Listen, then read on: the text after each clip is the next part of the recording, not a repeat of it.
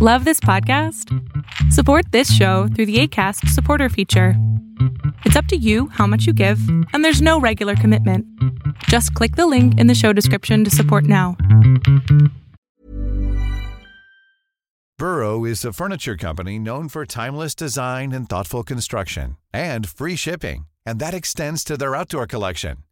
Their outdoor furniture is built to withstand the elements, featuring rust-proof stainless steel hardware, weather-ready teak, and quick-dry foam cushions. For Memorial Day, get 15% off your Burrow purchase at burrow.com slash ACAST and up to 25% off outdoor. That's up to 25% off outdoor furniture at burrow.com slash ACAST.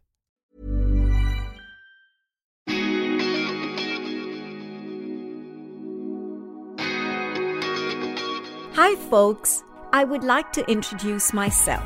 My name is Payal, and I am a traveler who also loves to meet people. And I think a blend of both is where this concept of melting pot has come about. In my Melting Pot series, I will be talking to lots of inspiring people from different parts of the world and also from different cultures, whom I meet during all my travels. The common factor between these folks will be the desire to follow their passion and make it a way of life. So step into this melting pot and enjoy the chats. Hi, folks. It's a big hello from Saigon. Um, I arrived here this morning and I'm already at work. Um, so today I'm in conversation with Jerome. Uh, Jerome has, well, he has a day job as a lawyer, and and then he's very recently started um, a cafe called uh, Tartine, and you know, and I think he has a passion for baking. Um, so probably that's what prompted it. If not, then he's going to correct me and tell me what exactly, uh, you know, prompted him um, to start this cafe and how long he's been in Vietnam for. And, you know, I'll just leave him to tell us his story. So, firstly, thank you, Jerome, uh, for, you know, in the middle of the day uh, from your busy schedule coming uh, to talk to me. And um, I'm really, really looking forward to this conversation. So, Hi. Likewise, and thank you. Welcome to sunny Saigon. thank uh, you. Because it's always sunny, and this is why I enjoy living here um, so much. So, to try to answer a few of the questions you asked, yeah. I've been in Vietnam for a bit more than 15 years. I've lived in Hanoi for eight years, and it's been a bit more than seven here. Okay. And um, so, where did you move from? I oh, that's complicated. Nothing is simple here. Um, yeah, that's a, what makes it more exciting, right? And that's why I'm melting pot, because I talk to people who are, um, you know, who don't have like a simple life. Uh, they have a story. That's where the story comes in, I guess. Okay, so let's. Um, I'm, I'm, French. I was um, raised and born in France. I started working as a lawyer. Okay. And and after a burnout, because lawyers do that as well, not only bankers, I decided to leave everything behind, take my bicycle, fly to Hong Kong, and start cycling. Oh. Which I did for about six months, over 10,000 plus kilometers from wow. Hong Kong to KL. Okay. Through many routes so why Asia? Why Asia? Because I had never been to Asia. Because okay. I needed a break. I needed something simple, something where the weather wouldn't be too much of an issue and mm-hmm. it would be warm enough. Mm-hmm. Uh, so that was the right time of the year to do it, right. and uh, and I just jumped on on the first idea I had really, right. and I, I really liked it. Yeah, uh, and you did this on your own. I yeah, ninety nine percent on my own. Okay. Uh, the remainder with uh, travel travel uh, comrades who didn't stick very long, but it was it was fun. It was very interesting. I, yeah. I discovered as well that I didn't tra- like to travel alone, and I don't think I ah. would again. Okay, to be really honest. Yeah, yeah. Uh, so um, that took me to Hanoi, mm-hmm. uh, where I stayed a couple of weeks on this trip and, and met very nice people, liked the city very much, and at the back of my mind, I said, you know, I would be back at some point. So I went back to Europe after my trip, started. Uh, something which has nothing to do with my legal profession. A startup in the service business with a friend of mine, which made me share my time between Slovenia, where our designers were, East Africa, where some of our operations were, Right. uh, the south of France, where my partner and I uh, had their family and where we liked living. Right. Philadelphia, the East Coast, where my girlfriend was living at the time. Okay. and Oh uh, my God. and the British Caribbeans, where some of our operations were based as well. Okay. That lasted for about a year and a half, where you know the administration took over the launching of the project, where I Right. could be anywhere as, as long as I had a, an internet connection. Right. And I decided that Hanoi would be a good place to do that. Mm-hmm. So I came here, find, found out that administration wasn't really what I liked, and I, you know, uh, unplugged my uh, participation to that project as as committed uh, Right. at the end of the commission, commitment period, Right. and went back to my legal profession. Uh, Okay. Did uh, interesting transactions as a lawyer. in- But is it um, easy for you because you haven't studied law in Vietnam? Uh, but can you practice without? So here I'm registered as a foreign lawyer. Okay, Uh, this so is, that's there is a framework okay. for that. Yeah, yeah. Uh, the Vietnamese legal system is fairly similar to the civil civil law jurisdictions. Okay. So there are some some areas where connect, and, and at the time I arrived in 2004, uh, the um, volume of laws which were available was fairly limited as compared to what it is today. So it Oh, was, okay. Yeah. you know, retrospectively very easy to get yeah. into the yeah. Yeah. Yeah. um, which I did, and, and you know, very interesting times. That was a time where Vietnam was uh, integrating into the, the global economy with accession to the WTO. Many transactions, very very interesting transactions. Right. Um, I worked on, and um, after a few years in Hanoi, I started feeling that um, pollution was was getting worse. Um, I was getting fed up with the weather, which, if you've been to Hanoi, I you have. understand that Yeah, it's not great, yeah, yeah. except between mid October and mid December. yeah. Yeah. And so I moved down to Ho Chi Minh City, where I had a, I had a, a fa- not a family project, but a personal project here. It's my- my, life partner, Okay. and been here since then, enjoying it very much. Mm-hmm. And sourdough, because that's about sourdough. Not only baking, this is about sourdough. Ah. Sourdough Yeah. is very addictive Right. Yeah. very addictive way of baking. I, and for the small story again, I was working at a bakery when I was 11 that was at the border between France and Italy Okay. in the mountains. Okay. Uh, I was doing that on the weekend, 6 a.m. to noon, uh, and on the school holidays. Right. I didn't need to do it. It Yeah. was just fun, you know, and my Right. parents let me do it and it was meaningful, so I did. And so from then, I've always enjoyed, you know, playing with uh, flour, dough, water, Mm-hmm. and, and I've always baked at home, like once in a while, every month, every three months. Right. Uh, I wasn't doing great actually until until about three weeks, three years ago. I, I I don't know why I started, you know, making my my sourdough starter, which is the base for baking sourdough, Right. which you need to feed every day, every uh, every six eight hours. Oh. Okay. It's an intense process. Because I know I have sourdough bread, but I have no idea what the process is. I would have liked to actually share some with you, but we didn't stay there long enough. And yeah, and so I started baking regularly on the weekend. In the beginning, I was, you know, giving away my bread, which wasn't great, to be really honest, uh, to my friends and family around and, and neighbors. Right. And then I got better at it, but I was really, really passionate. I, I was, I mean, I was waking up in the middle of the night and starting new recipes and dreaming about baking um, on the side of my very busy schedule, which Right. is probably why I got so enthusiastic about something else than what I was doing on the day to day. it, it helps you to sort of unwind. Exactly. Right? Yeah. Yeah. And uh, about yeah, that was about a year ago. I, I bought a new oven, which was bigger, not a great oven, but something which enabled me to on the weekend bake. Well, in the end, I was baking up to 50, 60 loaves on the weekend, Wow. and I was so I, started selling my production because I was bored with giving away Yeah. Yeah. uh, all the hard all, work. all the hard work and the ingredients because Yeah. quality ingredients here are imported and not very easy to source and, and not cheap.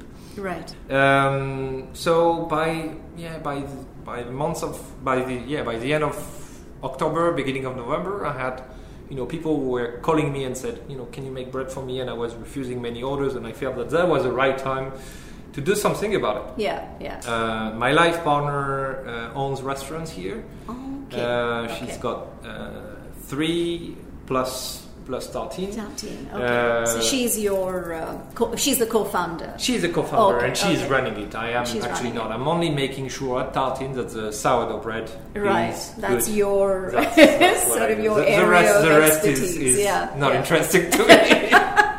Coffee is good there, and I make sure that the coffee is good as well. Yeah. Yeah. Um, but that's that's the story basically. Um, So is your uh, what is your you know your your normal lifestyle diet? Are you do you eat? Uh, because I've I've noticed that in Saigon, a lot of people are now focusing on plant based food, and uh, you know there's a lot of kind of restaurants and cafes, and you know people are just talking about plant based food. So the fact that you you do sourdough you know, does it because it's the healthier bread, right? So, So sourdough is healthier. Yeah. Um, mainly because of the process, the fer- long fermentation process, which is used to make sourdough bread, which Right. transforms the gluten into the into the flour, into the, Right, the- right, right. in a way which is more digestible.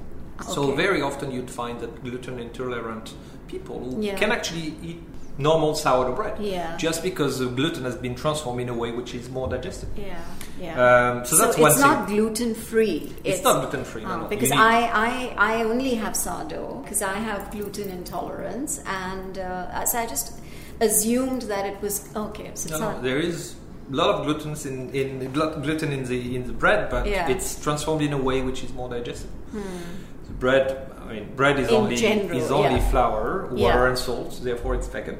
Right. And uh, and yeah, so this is one thing. I'm not I'm not vegan. I'm not vegetarian either. But Okay. I, as I get older, I tend to see that my body reacts much better to uh, plants than animal uh, products Yeah. and I and I do enjoy this. So at Tartine, we uh, we brew our own kombucha. Okay. We uh, prepare a variety of vegan breads, including hummus, including pesto, including harissa, including chili jam, Okay. including most recently something I'm working on and that will be released very soon. It's fermented uh, sourdough plus soya ricotta. So it's the end product is a type of ricotta. Oh. Ricotta, It's, it's, okay. it's very tasty so and it's and it's fermented with the sourdough.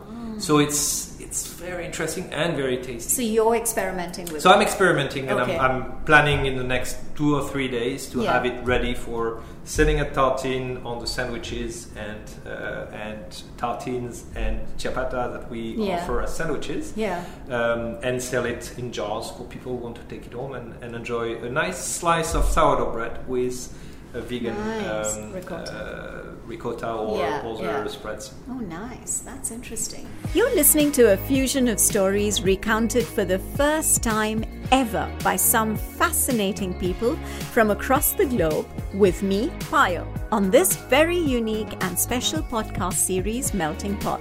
So, um, when I was at your uh, cafe, and of course we couldn't do the recording there because of the music and um, you know and all the different sounds, but um, I noticed that, and we talked about it on our way here about the the house. So actually, it's it's a house which you're converting into. So will it be just a cafe, or uh, because it's got multiple floors? so what what are you planning to do with that space? I think the best way to describe the plan we have is that we don't have a plan.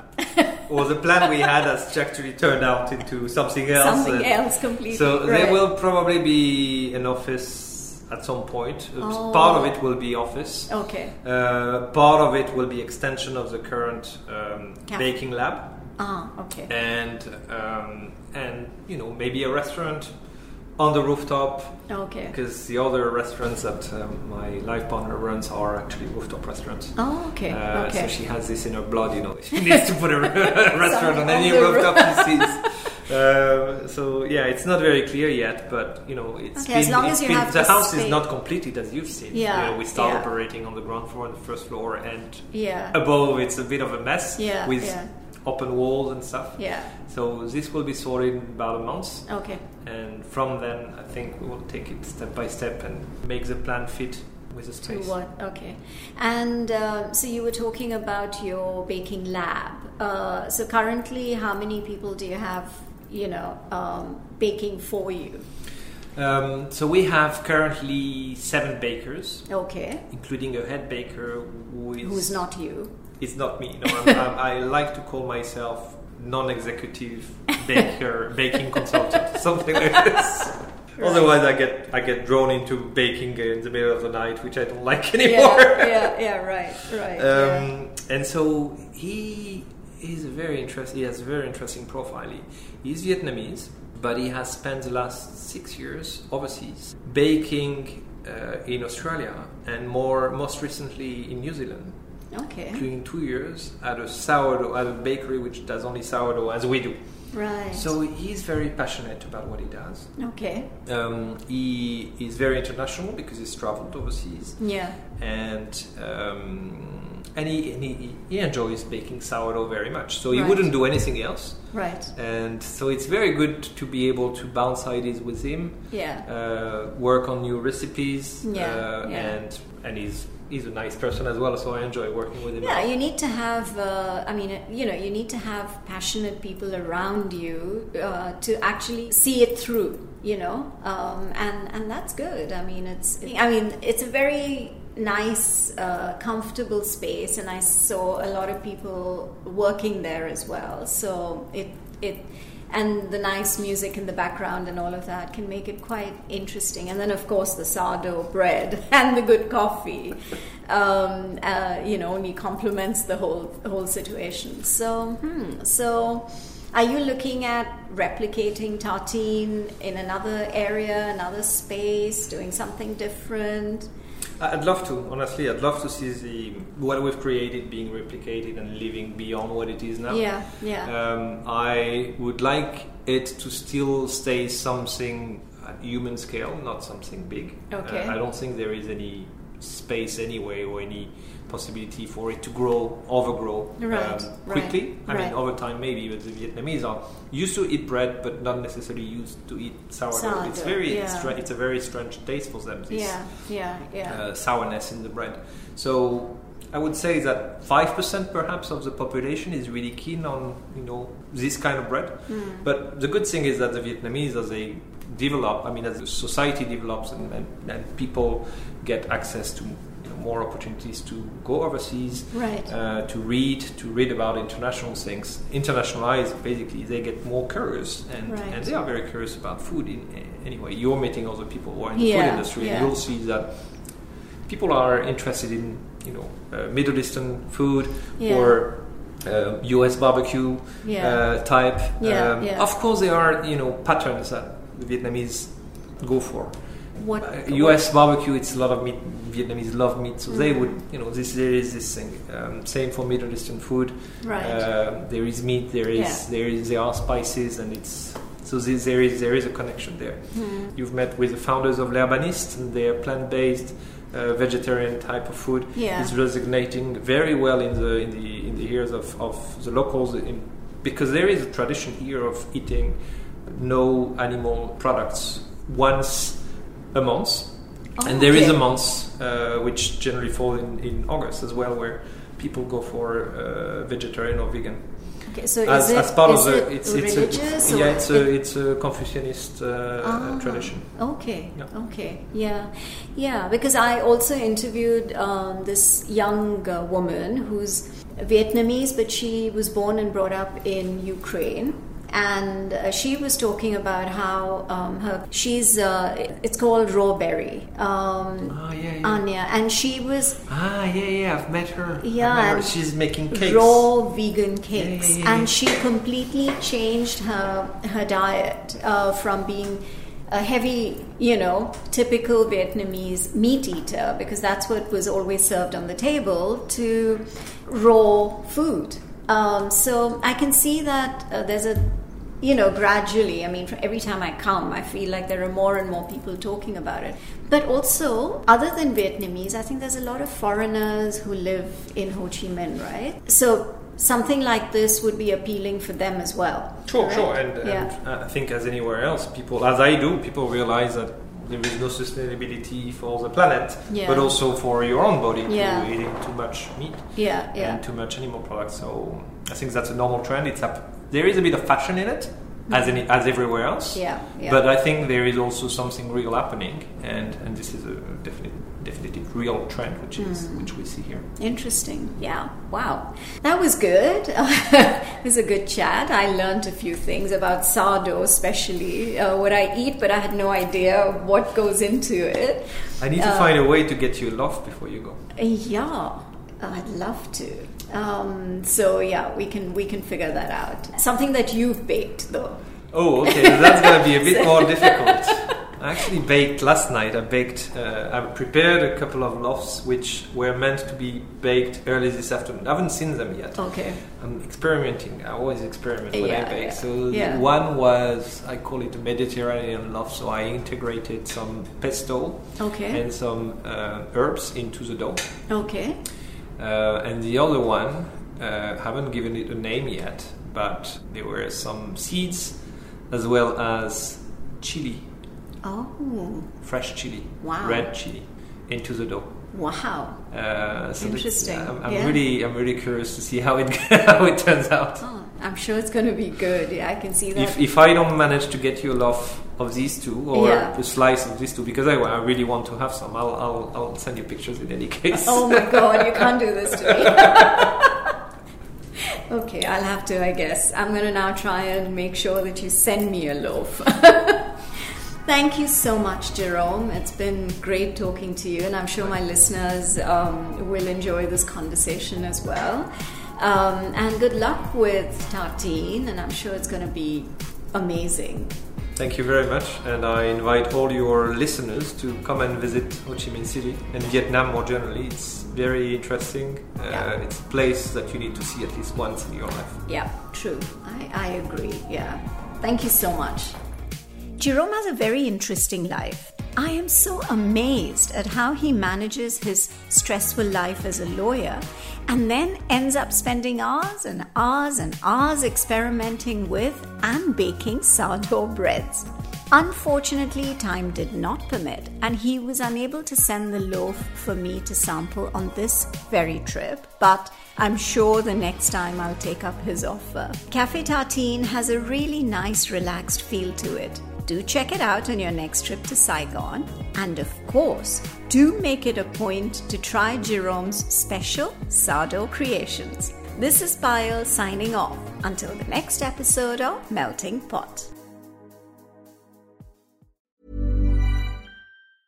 Mom deserves the best, and there's no better place to shop for Mother's Day than Whole Foods Market. They're your destination for unbeatable savings, from premium gifts to show-stopping flowers and irresistible desserts. Start by saving 33% with Prime on all body care and candles. Then get a 15-stem bunch of tulips for just $9.99 each with Prime. Round out Mom's menu with festive rosé, irresistible berry chantilly cake, and more special treats. Come celebrate Mother's Day at Whole Foods Market.